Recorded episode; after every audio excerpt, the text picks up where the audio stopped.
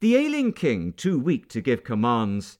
'Tis Jezebel herself, the dowager queen, Who from the seat of power issues demands, Preys on Benaiah's lust, her old routine.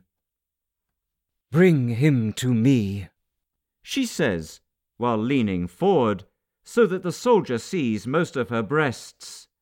I'll see to it you reap a rich reward. Benaiah's Leah her sexual power attests.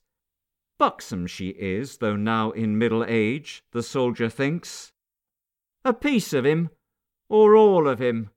He asks, happy to vent his rage on unarmed prophets for his mistress' call. Benaiah's brand of cruelty pleases well. The dowager smiles. I want him here alive.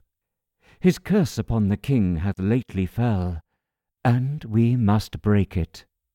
But you may contrive such tortures as will weaken his resolve, and thus deter his wonted insolence, that when he stands before me we may solve the king's affliction and make recompense.